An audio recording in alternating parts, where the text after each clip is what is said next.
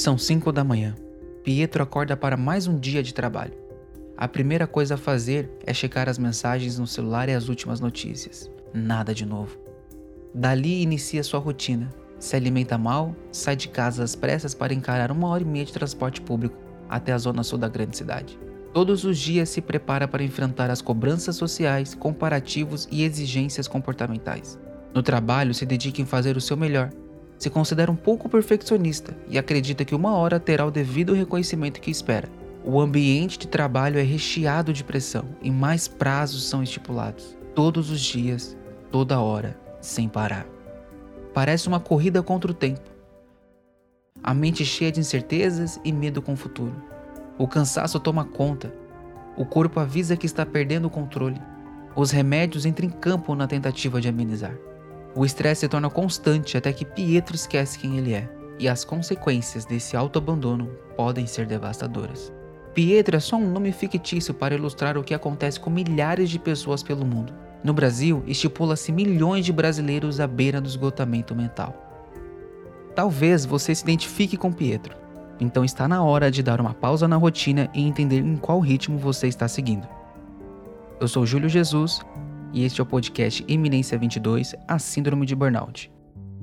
Episódio 1 Os gatilhos à sua volta.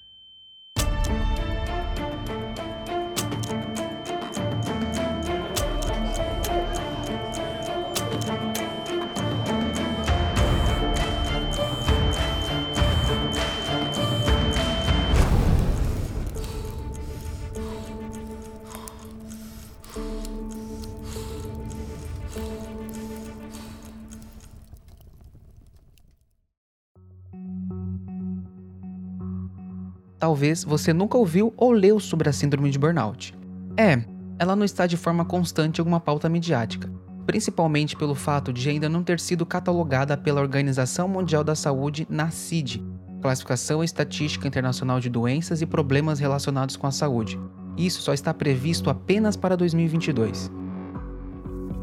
De acordo com uma pesquisa realizada pelo ISMA, Instituto Internacional de Gestão do Estresse, cerca de 32% dos brasileiros sofrem de burnout. Entre os casos registrados, 92% dos portadores trabalham com a doença.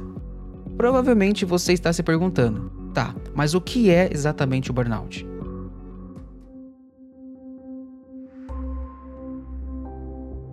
A síndrome de burnout é um distúrbio psíquico advindo de um processo de esgotamento físico, emocional e mental, condicionado pelas atividades exercidas no trabalho. Resumidamente, a pessoa sofre com alto nível de estresse que a leva ao esgotamento total, impossibilitando dar continuidade no exercer das atividades profissionais.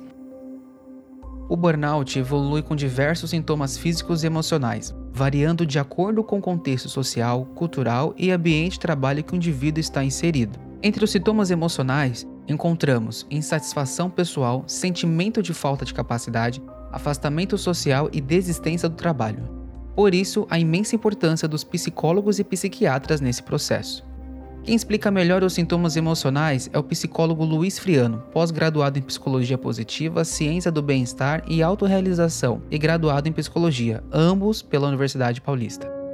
Quais são esses sintomas emocionais é, da síndrome de burnout, que uma pessoa começa a manifestar que está entrando nesse colapso, nesse esgotamento mental? Na verdade, a gente pode falar tem um, um anterior, né? Então vamos assim, um, um pré-burnout, que seria a estafa mental, que a gente já escutou algumas vezes, né? Até o, o burnout se traduz hoje em português muito como síndrome do esgotamento profissional, ah, algo nesse sentido, porque é mais ligado ao trabalho. É, e a gente tem uma série assim de alterações uh, cognitivas, biológicas, psicológicas, emocionais. As emocionais especificamente, você tem alteração de humor muito grande, é, irritabilidade, pessimismo, a sensação de baixa autoestima também, uma questão com agressividade mais aflorada, sentimento de apatia, a perda do prazer, que a gente chama de anedonia, né? Quando a pessoa começa a não ter prazer na vida mais, elas né, acaba se confundindo um pouquinho aí com a depressão, mas tem esses, essas alterações bastante, bastante claras, é, emocionais especificamente. Geralmente, quando a gente fala sobre essa doença, muitas pessoas acabam se confundindo com a depressão. Como que a gente consegue dif diferenciar a síndrome de burnout da depressão? Na verdade, a gente tem uma comorbidade, é muito comum você ter a pessoa ter o burnout e também desenvolver um quadro depressivo. Então, os, os sintomas eles meio que estão juntos ali, né? Mas para definir assim, ah, bem claro, quando saber se uma pessoa ela está desenvolvendo um quadro especificamente depressivo ou um quadro de burnout, tem que estar tá muito ligado às questões do trabalho, assim, né? Então, a exaustão, essa questão de estar exaurido com relação ao trabalho. Ah, uma sensação também de incompetência muito grande. O trabalho ele vai tomando conta da vida da pessoa num nível que ela começa a não, não, se importar mais com outros aspectos da vida, né? Ela é, se sente muito carregada mesmo. Acho que a exaustão é, é a melhor que define, porque o, o, esgotamento físico e mental você não percebe isso exatamente no depressivo, né? O depressivo tem algumas outras nuances aí que você não percebe. Também você tem algumas alterações importantes fisiológicas na no burnout. Então, por exemplo, dores de cabeça, dores musculares, até hipertensão e alguns problemas gastrointestinais, eles marcam bem o burnout.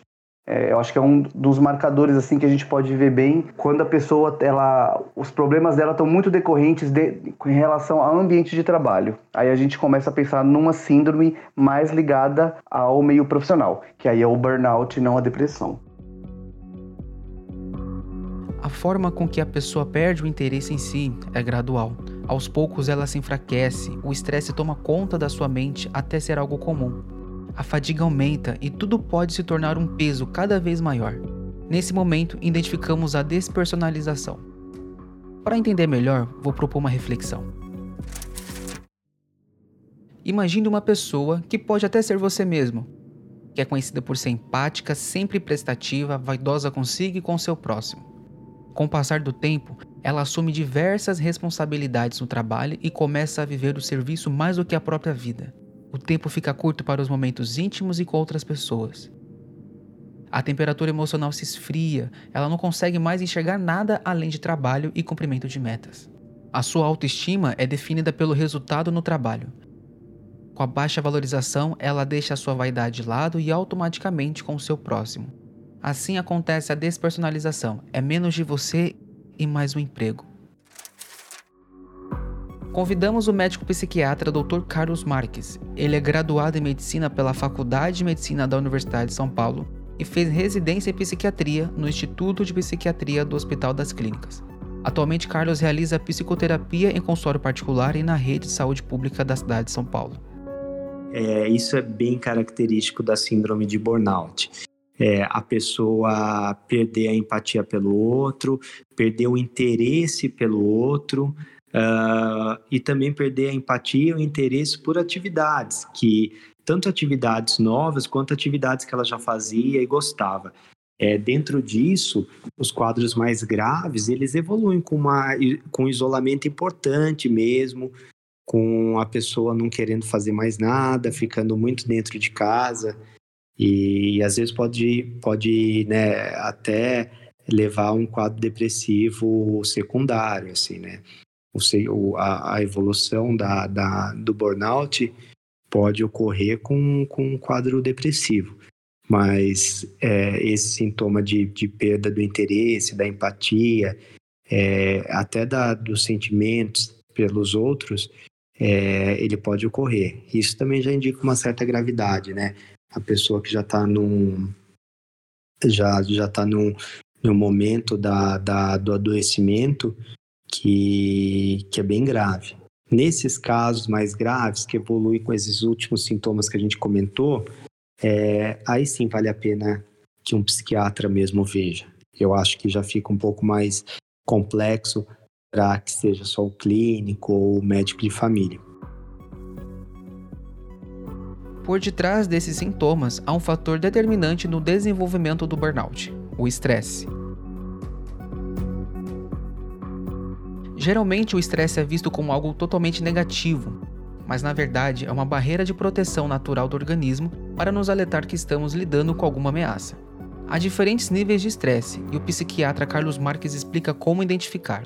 Tem vários é, agrupamentos dessas é, questões, né, de, de passos, de, de níveis de estresse que a pessoa passa até chegar nesse esgotamento total. Bom, como aqui é uma coisa para que as pessoas se informem, e eu acho que quando você está passando informação é legal passar uma coisa mais é, concisa, mas que traga a ideia é, como um todo, eu usei uma classificação é, de três dimensões né, do, do adoecimento pela síndrome de burnout. Então, o primeiro, a primeira dimensão que, que é importante é uma diminuição de energia ou uma exaustão.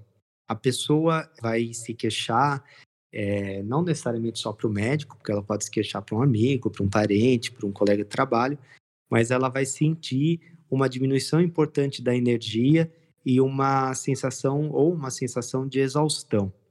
Claro que é aquilo que eu falei, o trabalho normal de todo mundo, tanto trabalho mais intelectual quanto trabalho mais braçal, ele envolve um cansaço, uma diminuição da energia. Claro que é normal todo mundo chegar no fim do dia mais cansado, né, em casa. Isso não quer dizer que a pessoa tenha um passo para síndrome de burnout ou para esse tipo de estresse. É, mas é aquela diminuição de energia e cansaços crônicos. A pessoa já acorda sem energia, a pessoa passa o dia sem energia, é, e mesmo para atividades prazerosas, a pessoa se sente exausta. Então, essa é um, uma das primeiras etapas aí que, que eu acho importante falar. A segunda é relacionada também direto ao trabalho, mas é um desenvolvimento de sentimentos negativos em relação ao trabalho. É, de novo, né, na vida normal, vai ter um dia que você vai sair muito cansado, vai sair é, desanimado do seu trabalho, vai sair frustrado, mas nesse passo para o desenvolvimento da crise da síndrome de burnout, o sentimento negativo em relação ao trabalho, ele é crônico também. Ele acontece o tempo todo. A pessoa se sente o tempo todo mal com relação ao trabalho. E a terceira, a terceira etapa, né, a terceiro, terceira dimensão que eu acabei focando é a diminuição da eficácia no trabalho. E de novo, acho que tem, é legal fazer sempre um paralelo com as questões da normalidade, né, do que a gente médico chama de normalidade, para que a pessoa não sinta também uma às vezes um sentimento normal, uma vivência normal e vá já pensar que é uma, um adoecimento. Essa diminuição da eficiência no trabalho, ela também é crônica. A pessoa vai progressivamente tendo um rendimento menor. E não é aquele rendimento menor assim, ah, hoje foi um dia que eu estava cansado, eu estava com dor de cabeça, ou tinha dormido mal à noite e rendi menos. Não, é um rendimento que cronicamente, progressivamente, ele vai diminuindo. Então, é, eu acho que essas três dimensões elas trazem um, um resumo do caminho para o desenvolvimento do burnout.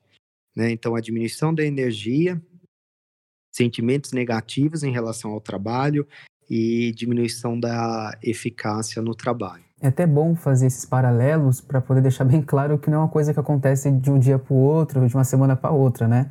São, são processos, né? Tem casos que levam tempo até num certo ritmo que a pessoa chega ao burnout. Né? Isso, exatamente, porque assim, né, não é, é muito é exatamente o que você falou, assim, não é de um dia para o outro, não é, ah, hoje fui no trabalho e foi horrível o meu dia, então tô com burnout. Não, não é nada disso, né? Isso só é um dia ruim no trabalho e você, assim, você é estudante agora, mas você vai ter, que eu tenho e que todo mundo que trabalha tem.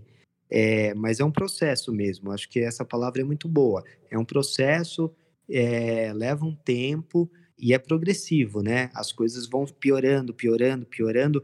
Por isso que é bom a pessoa estar tá atenta, porque é claro que é normal você chegar um dia é, em casa muito cansado do trabalho, chateado com seu chefe, achando a sua empresa horrível e vendo que você não fez nada de bom o dia inteiro, ficou lá e não teve uma produtividade que você considere adequada.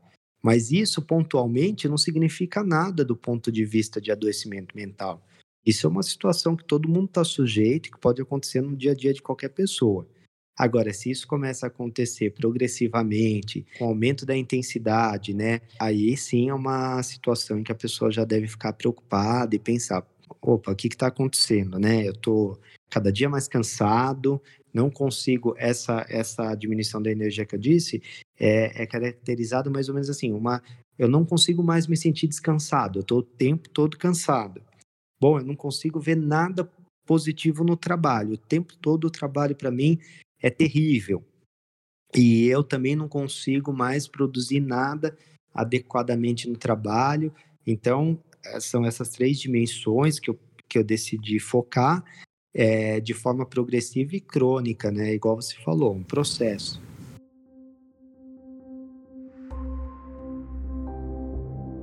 É normal que todo trabalhador espere ser parabenizado por tudo que faz. Afinal, quem não se sente bem quando elogiado? É um sinal positivo que você está no caminho certo. Mas nem todos os ambientes de trabalho possuem na sua cultura organizacional a valorização dos colaboradores. Pelo contrário, acabam contribuindo no adoecimento dessas pessoas e no final das contas, quem paga o pato é o funcionário. Podemos dizer que culturalmente esse tipo de comportamento é natural, encontra-se enraizado socialmente, e essa busca pelo sucesso gera muita competição no ambiente de trabalho. Quem nos conta sobre isso é o sociólogo Carlos Eduardo Souza Guiar. Possui doutorado em sociologia na França, mestre em ciência da comunicação pela USP, especialista em ciências da religião pela PUC. Também é graduado em filosofia na FEFELESH e em comunicação social habilitado em relações públicas pela ECA. Então, quando a gente fala da síndrome de burnout, a gente tem que entender ela de uma forma bastante complexa. Claro que ela é à primeira vista, né? A abordagem principal ela tem que ser de fato psicológica, não tem a ver com nossa psique, com a nossa relação com o mundo, mas ela também é uma reação das grandes transformações da nossa sociedade. Né? Eu acho que a gente tem que sempre situar é, esses problemas, né? não só a síndrome de burnout, né? mas como outras doenças psíquicas, como um misto de né, do, da resposta individual, né, da sua psique, da sua individualidade, mas também do ambiente no qual vivemos. Né? E esse ambiente que nós vivemos é um ambiente de profunda transformação, né? no campo da economia, no campo da, da, da cultura, né? dos relacionamentos. Né? Evidentemente que essas transformações elas têm um impacto importante é, dentro dessas, dentro da nossa psique, dentro da nossa forma de se relacionar com o mundo, nossa existência perante o mundo. E se a gente analisar o contexto contemporâneo, é, as tecnologias elas vêm transformando radicalmente né, essa, essa, esse mundo do trabalho, muitas vezes substituindo né, tarefas mais braçais ou mais mecânicas, né, isso em todos os campos, né, não só no campo industrial, né, que geralmente se analisa, mas também no campo da comunicação, se a gente pensar, no campo da medicina, enfim, né, você vai tendo uma, uma verdadeira substituição do trabalho humano pelas máquinas, pelas tecnologias, né, e evidentemente que você vai criando uma pressão muito maior ali no, no na questão da, da empregabilidade da população. Né? Acho que esse é um ponto importante. Né? A gente não pode dissociar esses dois fatores. Né? A síndrome de burnout, né? quanto sintoma, mas também um desemprego estrutural. Né? O desemprego ele sempre existiu no capitalismo, né? Bom e velho Marx já mostrava isso, né? como é necessário um, um exército de, de desempregados, né, para que o capital, né, se organize de uma forma, de uma forma de conseguir a mão de obra de uma, da maneira mais barata possível, né? Isso, isso existe, isso é da própria do capitalismo, mas a gente vive num momento hoje contemporâneo onde isso é levado até as últimas consequências, né? 40 anos atrás, se alguém fizesse um curso superior, por exemplo, era quase que garantia, né, que você ia ter o seu espaço dentro desse mercado de trabalho né, desse, dentro do mundo do trabalho. Hoje em dia, né, é, a pessoa tem que ficar contente, né, se consegue um emprego precarizado, né, e coisas desse gênero. Então, o espírito da competitividade é o espírito que rege as nossas relações trabalhistas. Muitas vezes, né, acho que existe até essa dificuldade de discussão no âmbito das empresas, talvez muitos gestores, até de recursos humanos, né, iriam enxergar essa, essa problematização né, como uma frescura, né, como uma fraqueza da pessoa, né, que não aguenta justamente essa, essa competição. Né? E acho que muita gente não reconhece que tem a síndrome de burnout, né, é, por conta do estigma que isso pode provocar. Né? Você chegar no seu ambiente de trabalho e falar, olha, estou com um problema, né? Tô, tô, com sintomas da síndrome de burnout e tudo mais, né? Eu imagino que há uma, um receio de aceitação justamente por conta dessa competitividade, que é vista como um fator é, fundamental para o progresso do capitalismo, progresso da civilização. Né? A gente vai se colocar dentro dessa selva né? e os mais fortes sobreviverão. Né? Os mais fracos vão ficar com, né? Vão, vão contrair a síndrome de burnout, né? E que bom que assim seja, né? Que você vai eliminando né?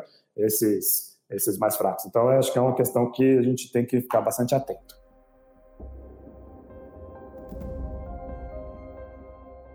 É notável em sociedade que, quando fala-se sobre doenças ou transtornos mentais, muitos julgamentos e olhares tortos entram no caminho, mas é na escuta e não no julgamento que damos abertura para o aprendizado. É evidente que no país polarizado como o nosso, discutir os reflexos do estresse crônico causado pelo excesso de trabalho pode ser interpretado como uma bandeira política e não uma discussão sobre saúde, por exemplo. A sociedade, né, nós, enquanto, enquanto sociedade, a gente nos últimos tempos vem discutindo, vem problematizando essa questão, né? Acho que é cada vez mais, mais comum esse tipo de debate. No entanto, né, ainda é visto como, com muito com uma carga de estigma muito forte, né? É muito nesse nesse contexto da competitividade, né, onde é, se você não estiver preparado para o trabalho, estarão 40 né, postos né, preparados para assumir a sua função. É, normalmente as pessoas vão preferir né, camuflar essa, essa tendência, digamos assim, ou esses sintomas. Camuflar, não revelar, sobretudo para os seus gestores, né, ou até para os seus colegas, né, para os seus vínculos sociais, porque de fato a gente não tem muito espaço. A gente tem até um espaço assim, de debate, né?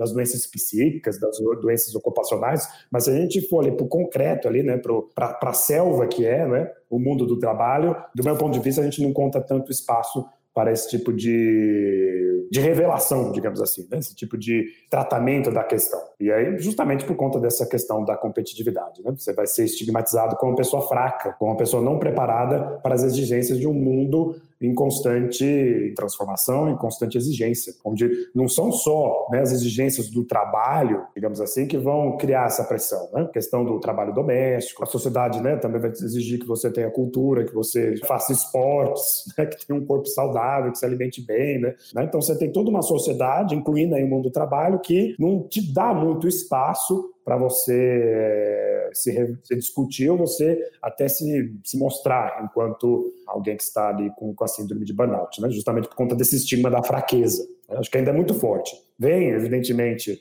caindo pouco a pouco, né?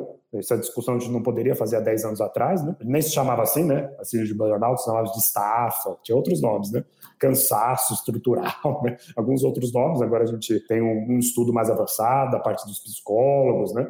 Vai consolidando todos esses sintomas, né? Mas de fato ainda tem muito para a gente avançar nesse ponto de vista.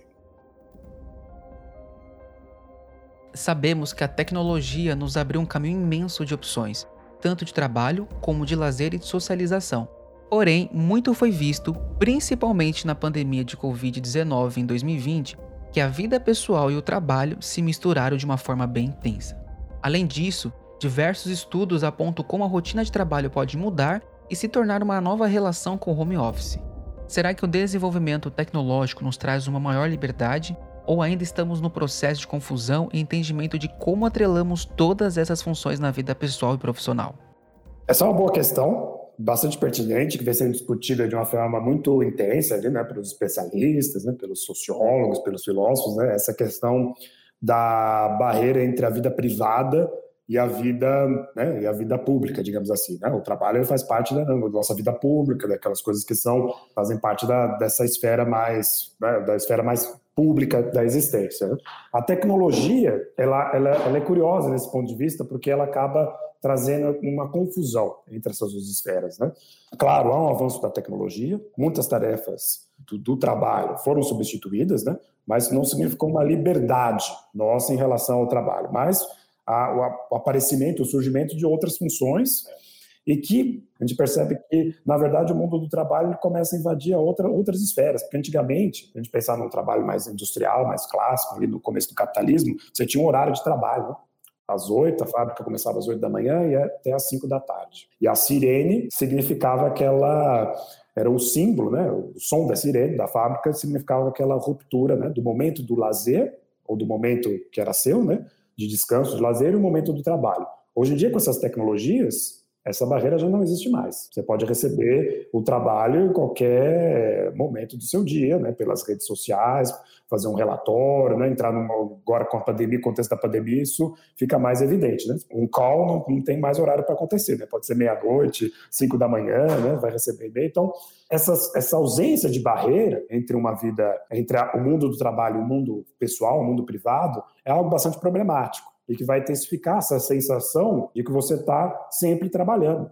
Qual que é o seu momento seu de lazer, né? Porque às vezes você pode até estar numa balada, na academia, fazendo alguma coisa, né? E receber um telefonema, um relatório urgente, fazer. Você vai estar com o celular, você não está? Você está sempre com algum dispositivo tecnológico com, com você, portando, né? Na, na, cidade, fazendo as suas coisas. Então, é normal, né? Você para ali, está num, num, barzinho e para ali cinco minutos para responder uma mensagem, um WhatsApp, né? Coisas desse gênero. Né? Então, já não há mais, de fato, essa barreira entre o mundo do trabalho, né?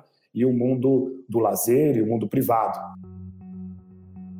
já é possível compreender que nada acontece por acaso, sempre haverá pontos ligados a fatos, e o crescente aumento em portadores de doenças ocupacionais, como burnout, não é algo normal. Em meio a tanta exigência e correria, como que fica a saúde mental e física do trabalhador? Quais são as consequências dessas mudanças repentinas na rotina e a falta de limite entre vida particular e trabalho? Essa leitura é feita pelo psiquiatra Carlos Marx. Do ponto de vista de saúde física, uma coisa bem importante, né, relacionada ao ciclo aí sono-vigília, ao ciclo circadiano, que aparece na síndrome de burnout é a insônia, mas também a insônia crônica pode levar, pode ser um, um fator contribuidor para o desenvolvimento da síndrome. Existem evidências de que, por exemplo, a síndrome de burnout afeta valores de glicemia, de jejum, valores de hemoglobina glicada, que são marcadores sanguíneos, são exames que a gente faz no laboratório, quando o médico pede, são exames que, por exemplo, identificam diabetes é, elas aumentam níveis de, de, proteínas inflamatórias no organismo, ou seja, a síndrome de burnout ela mantém o organismo em um estado inflamatório. E isso é muito negativo, porque isso também pode levar ao desenvolvimento de outras doenças, tanto físicas quanto doenças mentais psiquiátricas. Existe uma relação entre síndrome de burnout e diminuição de vitamina D, tem também estudos que mostram que aumentos leucócitos são as células brancas do sangue que são responsáveis pela defesa do organismo. Então, se essas células de defesa estão aumentadas, é sinal de que o organismo ele está como se preparando para uma guerra, né? O que é compatível também com o aumento da, das proteínas inflamatórias. Então, é como se o organismo, o corpo, também, além da mente, também tivesse num estado de alerta. E tem até estudos que mostram uma relação entre aumento de colesterol e a síndrome de burnout. E aí, isso tudo, né, é importante falar, porque são exames, valores, às vezes termos médicos, mas assim, para tornar a coisa mais real, todos essas, essas, esses marcadores, esses exames que eu falei, que podem estar alterados em um paciente que tem síndrome de burnout, eles também são exames que estão alterados, por exemplo, em pacientes que têm doença cardiovascular crônica, né? Em pacientes que têm diabetes, em pacientes que têm síndrome metabólica.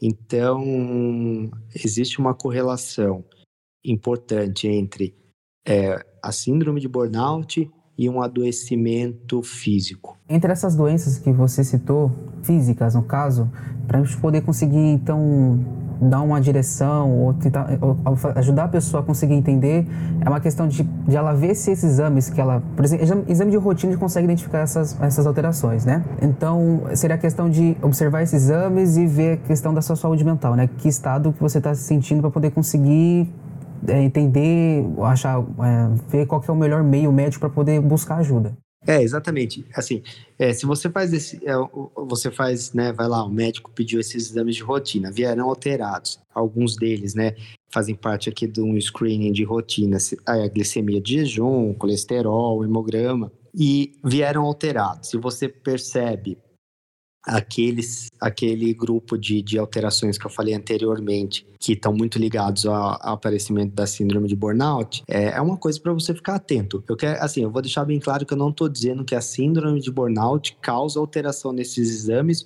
ou necessariamente o aparecimento de uma doença física, mas existe uma relação mostrada em estudos científicos entre a síndrome e essas alterações que eu citei. Se é uma relação causal ou não, isso ainda não está muito claro, pelo menos até onde eu estudei. Ou seja, se é a síndrome de burnout, esse adoecimento causado por ela, que provoca essas alterações, isso não está claro. Mas existe alguma coisa que liga essas condições. Então, realmente é algo para a pessoa já ficar atenta. Carlos, um, um, outro fator que também te encontra muito presente, principalmente em estudos que explicam sobre a doença e até pessoas que tiveram burnout, passaram pela situação, fazem um tratamento, apontam muito de uma questão chamada de despersonalização, que é uma mudança de humor, muda um pouco a, a personalidade da pessoa, certo? Como que funciona isso? Como que acontece isso? Bom, a despersonalização, ela é uma, uma condição bem complexa, né?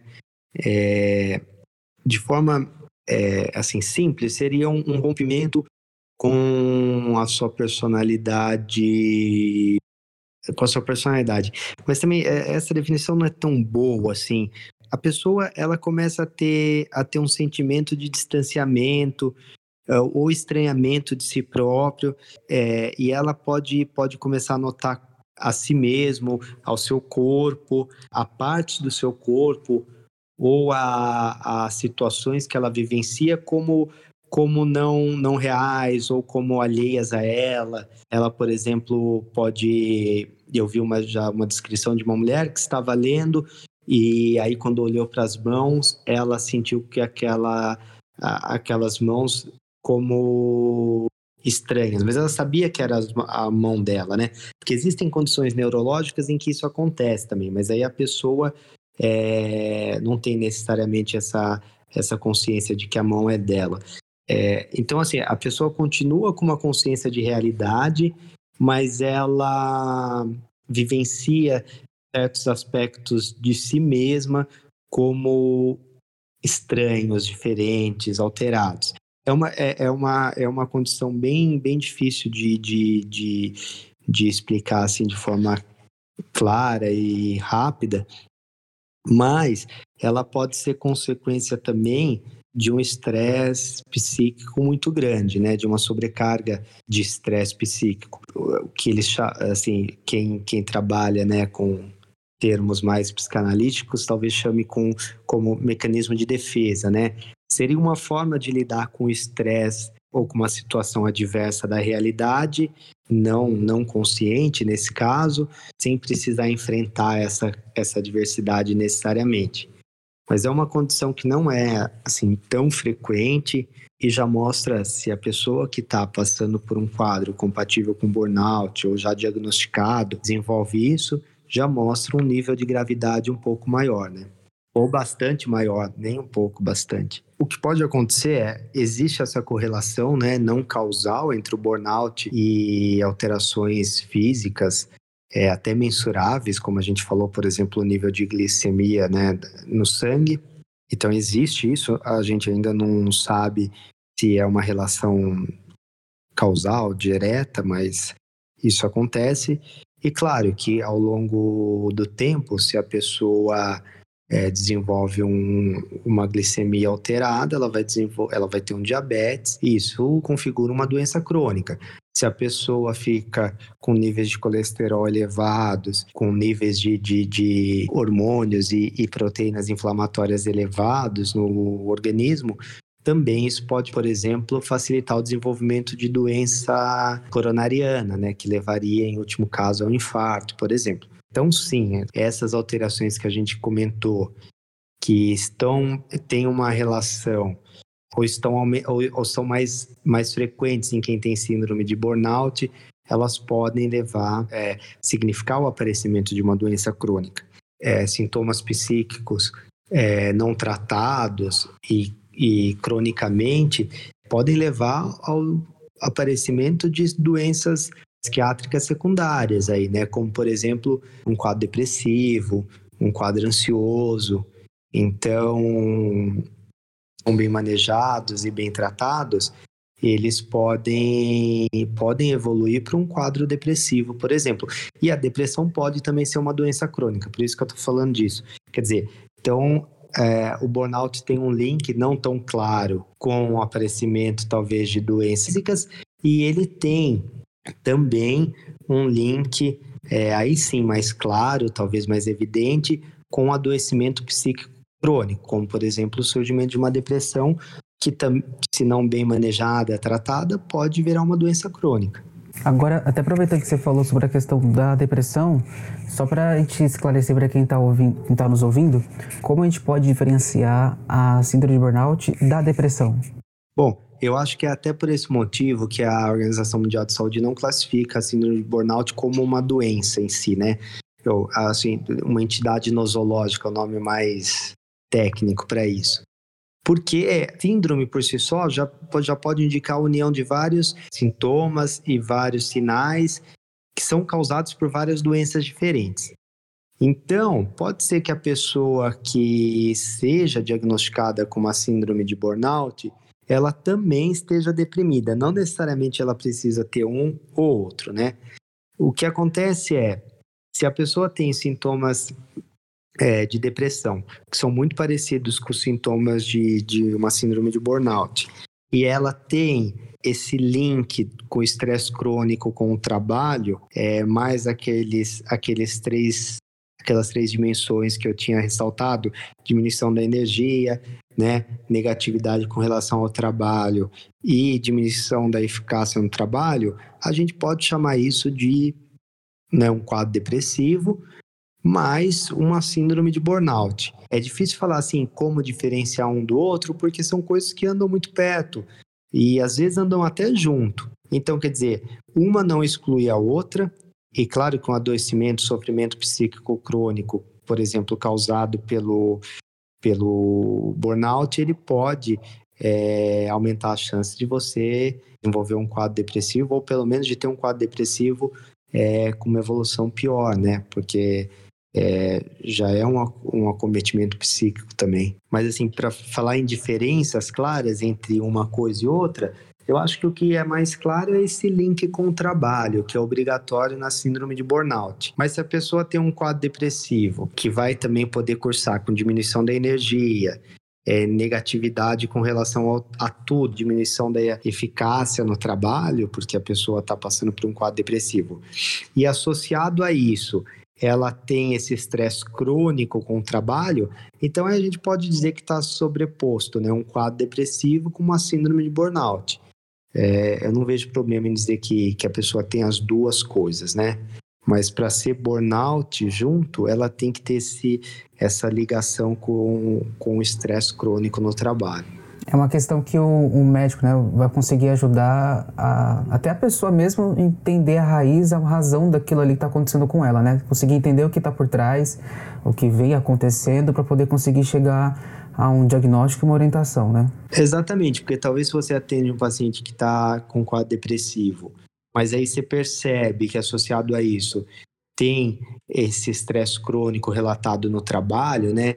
teve esse processo aí de, de, de um estresse crônico com o trabalho, então aí a gente consegue identificar, assim, em psiquiatria a gente também nunca fala em causa, a gente consegue identificar um fator, talvez de piora do quadro, que justificaria, por exemplo, que só uma, o remédio mais uma psicoterapia resolveu esse caso. Né? Talvez a, a, pessoa precise ir além disso e ver também essas questões trabalhistas, legais mesmo. Eu acho que isso é interessante de dizer, né? Será que num caso assim só só o tratamento farmacológico ou psicoterápico vai dar conta? Eu acho que não. Porque se a pessoa continuar sofrendo esse estresse crônico no trabalho, a gente não vai conseguir resolver toda a questão, né? Então, eu acho que é importante ficar de olho aí eu falo especificamente como médico, para que a gente não coma bola disso e possa ajudar o paciente de forma global mesmo, né? Não ignore que, que o trabalho pode estar sendo uma das fontes de piora do quadro. Entre as doenças que podem surgir como gastrite, diabetes e outras alterações, muitas delas estão ligadas à compulsão, algo notável por conta do alto nível de estresse que passamos. Voltamos com o psicólogo Luiz Friano para falar deste ponto. E durante essas crises do burnout, já uma pessoa que está nesse esgotamento total, é, o paciente pode desenvolver alguma compulsão como uma forma de suprir esse mal-estar? Até mesmo porque ela não, não sabe que ela está tendo burnout, mas ela pode desenvolver alguma compulsão, se ela descontar isso em alimentos, ou até bebidas, drogas, outro, outro meio? Pode, é bem comum, né? Porque vamos pensar um pouquinho assim. Burnout, o burnout, então, é, a gente pode considerar um, um transtorno ansioso mais exagerado, né? Assim, super elevado. Até agora na, na CID-11, que é o nosso manual de classificação de de doenças mentais e comportamentos, que vai, agora vai entrar em vigor em 2022, mas desde 2018 burnout tem uma categoria específica, né, com classificação, com número tudo, afastamento do trabalho. Já tinha no CID-10, mas agora no 11 ele está bem, bem redondinho, sim. É, a gente pode considerar, então, uma síndrome que esse estresse é muito elevado e essa, essa ansiedade é muito elevada. Outra doença muito ligada à síndrome de burnout é a ansiedade. Isso é muito comum na maioria de nós. Sempre que a gente está muito ansioso, lembra, a ansiedade, ela, a gente precisa de uma certa, um certo grau de ansiedade, até, como, até um certo grau de angústia, na verdade, para poder se movimentar na vida, né? Porque a apatia plena, ela não faz a gente se mexer. Né? Então a gente precisa ir, então, sei lá, você está andando na rua e aí viu um, ouviu um barulho estranho, né? Ouviu uma gritaria automaticamente o corpo ele vai entrar num estado ansioso. Vai liberar mais adrenalina, talvez a gente precise correr, né? o sangue vai sair de algumas regiões que são desnecessárias e vão para as regiões periféricas, por exemplo, para as pernas. É uma resposta fisiológica importante à ansiedade. Aqui a gente está falando de um exagero, né? Então, sempre que a gente tem uma ansiedade muito alta, não precisa nem ser o burnout, a gente vai encontrar alguma forma de aliviar essa ansiedade. E aí você tem, todo mundo faz isso de alguma forma. Tem gente que come, ah, vou comer um negocinho, né? Aí dá uma dá uma aliviada. Ah, vou jogar um videogame, vou correr. Tem gente que, enfim, tem, tem de tudo por aí. Quando que vira uma compulsão, né? Quando começa a se tornar um problema. Via de regra, qualquer compulsão ela é uma tentativa mal sucedida, porque traz muito prejuízo, de resolver algo que está mal, mal resolvido ali dentro. Uma ansiedade muito alta, uma angústia muito alta, sofrimento. E aí, é, quem tem burnout especificamente costuma recorrer, sem perceber, para essas. Uh, inicialmente para compulsões ou drogas lícitas. Então, álcool, cigarro. Né? Tive pacientes que ah, desenvolveram, enfim, começaram a fumar demais, começaram a beber demais ou comeu desregadamente, engordaram muito por isso. E aí mexe também com outros aspectos, né? E aí alguns começam, mesmo medicação lícita, a gente não pode esquecer que mesmo medicação lícita, você pode desenvolver dependência, se automedicar, que é o que muitos fazem, né? Não vão para um profissional adequadamente. E alguns vão para uh, ah, drogas ilícitas e compulsões, compulsão alimentar, é muito comum, porque a ansiedade ela é tão alta, né? O, o corpo ele tá dando ali sinais de que ele vai parar. Apesar do Descartes ter falado que nós somos uma máquina, nós não somos, mas chega uma hora que o corpo não vai aguentar de qualquer forma. Então, é muito comum sim, pessoas com burnout começar sem perceber desenvolver estratégias para aliviar, né? A pessoa tá muito tensa, aí ela pensa, ah, eu vou comer. Aí ela come, aí alivia um pouquinho ela vai ficar tensa de novo, porque ela está naquela dinâmica ali da síndrome. Ela come de novo. Então, começa a aumentar tanto que sai de um, um mecanismo que seria até saudável para aliviar para uma compulsão. Aí a pessoa começa a desenvolver um outro problema, né? Além da síndrome, ela começa a desenvolver ali uma compulsão alimentar, às vezes um alcoolismo também, né? Se for com álcool, pode desenvolver alcoolismo. Então é tem que estar atento a esse tipo de mecanismo que se usa para aliviar o tipo de ansiedade que a pessoa está sentindo. Até o momento sabemos o que é a síndrome de burnout, os sintomas emocionais, físicos e as principais causas para a formação da doença. Pode ser assustadora a quantidade de gatilhos que podemos identificar ao ouvir nossos especialistas, mas extremamente essencial darmos atenção para nossa saúde mental no dia a dia e, logicamente, o quão perigoso é submetermos a situações desumanas de trabalho. A necessidade de sobrevivência sempre fala mais alto, isso é fato. Sabemos que a dimensão social nos leva a tomar decisões arriscadas para a saúde emocional e física. Só tem um ponto que não podemos deixar de falar ainda: o medo. A insegurança no trabalho também é um gatilho para o descontrole emocional. O receio de perder o emprego influencia milhares de trabalhadores a aceitar situações deploráveis para sobreviver. Será que estamos prestes ou já vivendo uma pandemia de burnout? É interessante.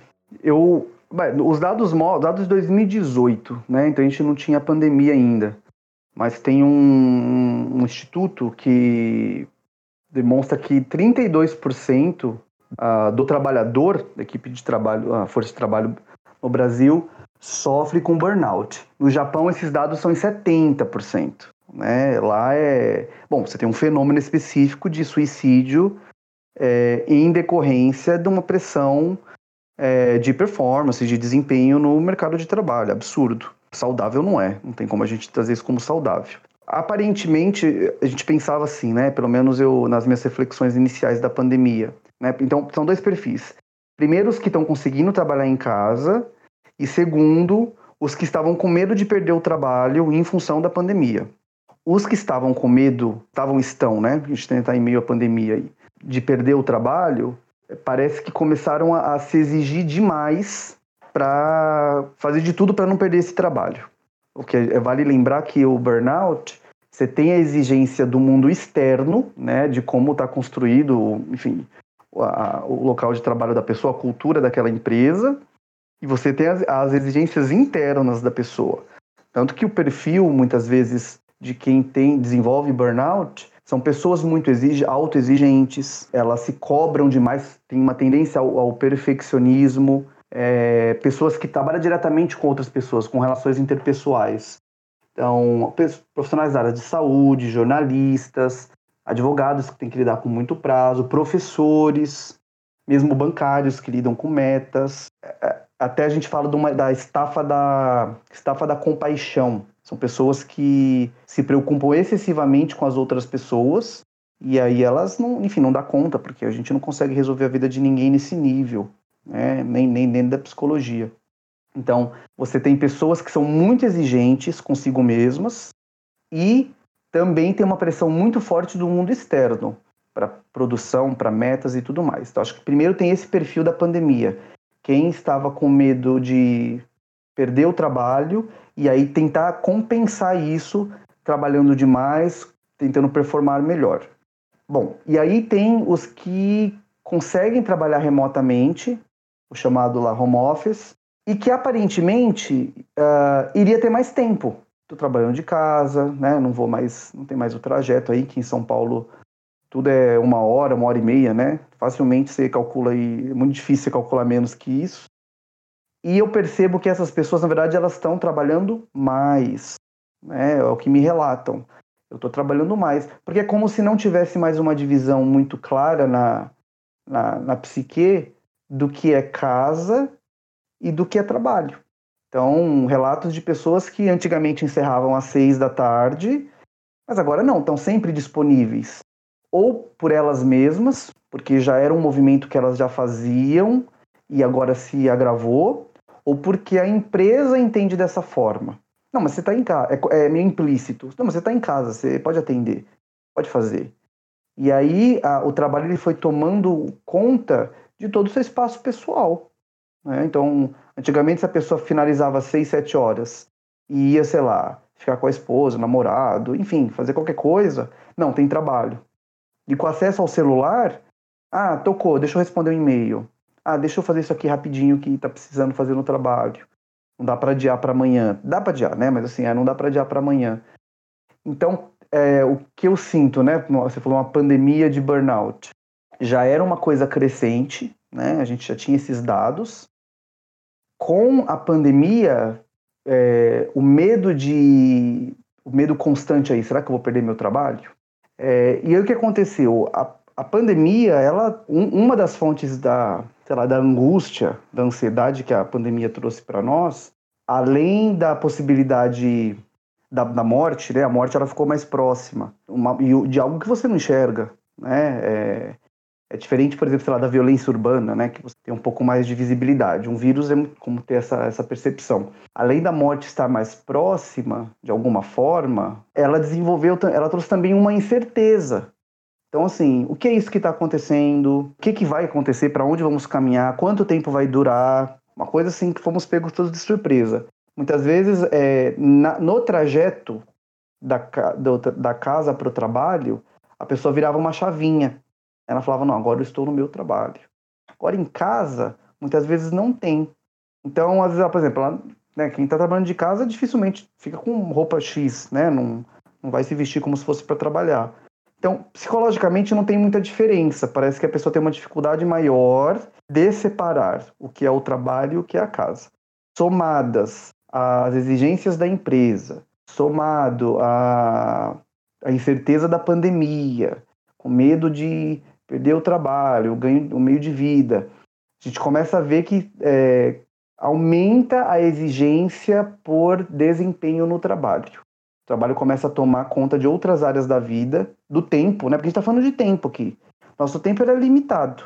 Se a gente não conseguir gerenciar, falar, poxa, agora eu vou parar e eu vou ficar com a minha família, ou eu vou ficar com meus amigos, ou eu vou ficar sozinho, vou ver uma série, vou fazer qualquer coisa.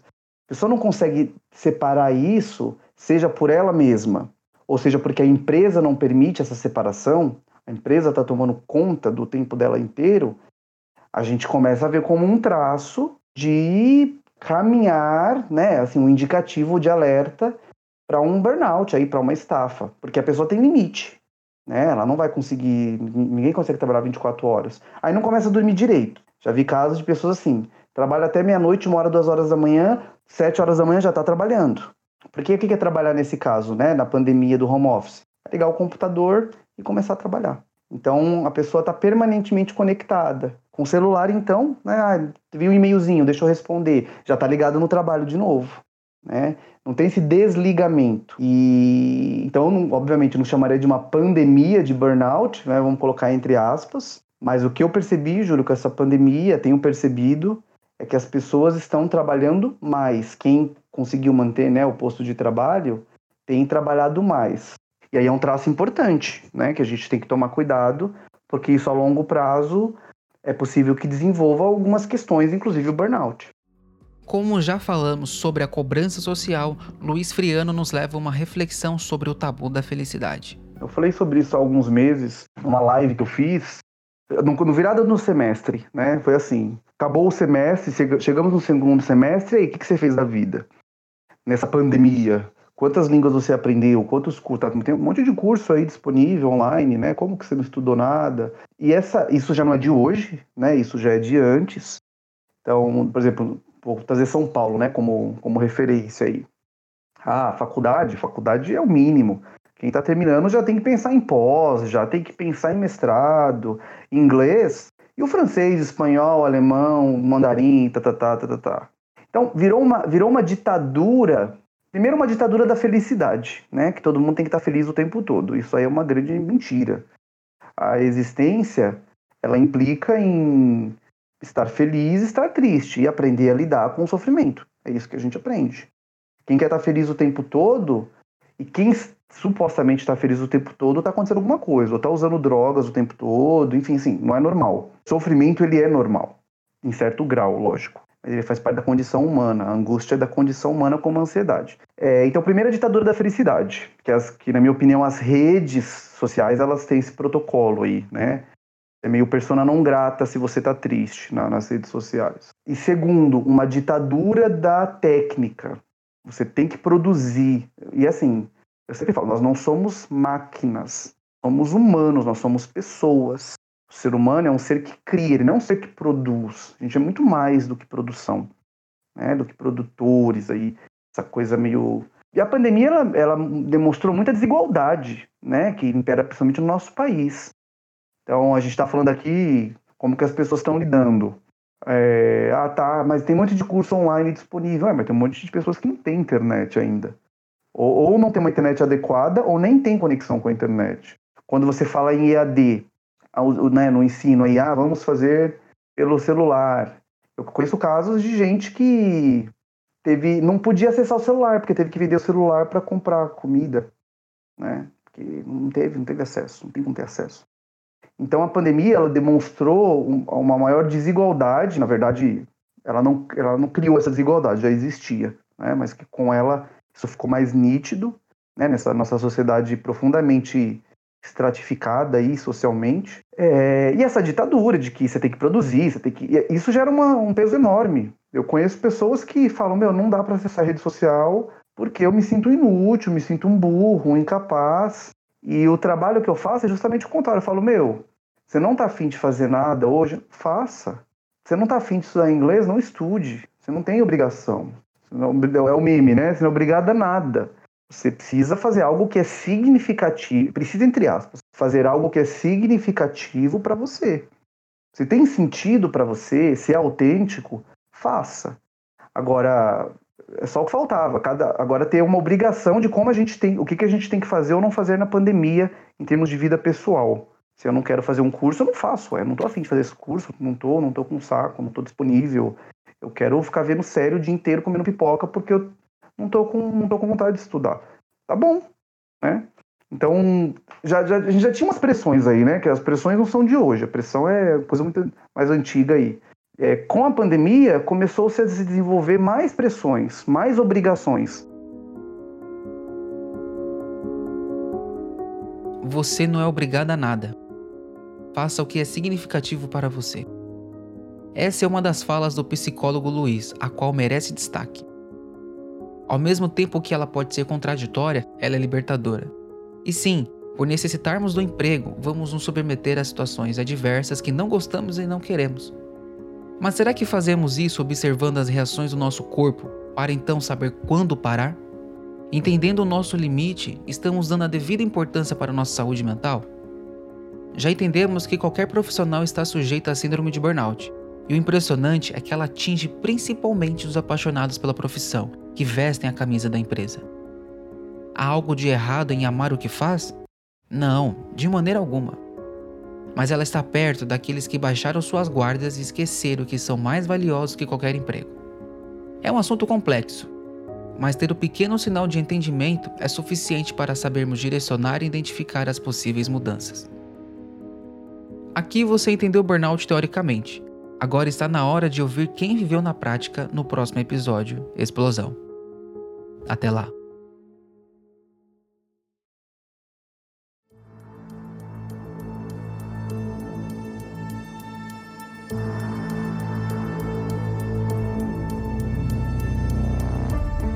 Este podcast foi produzido de forma remota em meio à pandemia do coronavírus do ano de 2020.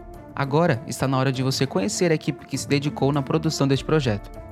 Bom, você que me ouviu já sabe, eu sou Júlio César Jesus, diretor, entrevistador e a voz do Eminência 22. Eu sou a Vitória Liane, produtora do podcast e responsável pela busca dos entrevistados e elaboração das gravações. Eu sou a Beatriz Neves, também produtora do podcast, auxiliando na execução das gravações com cada convidado do episódio. Eu sou Yuta Matsuda, editor da montagem deste episódio. Eu sou Alex Prestes, faço parte da produção na elaboração de pauta de perguntas escrita do podcast. E eu sou Jean Araújo, quem fez a finalização, criando todo o ambiente sonoro que você ouviu. E por fim, queremos agradecer o psicólogo Luiz Friano, o psiquiatra Carlos Marques e o sociólogo Carlos Eduardo Souza Guiar por terem compartilhado seus conhecimentos conosco.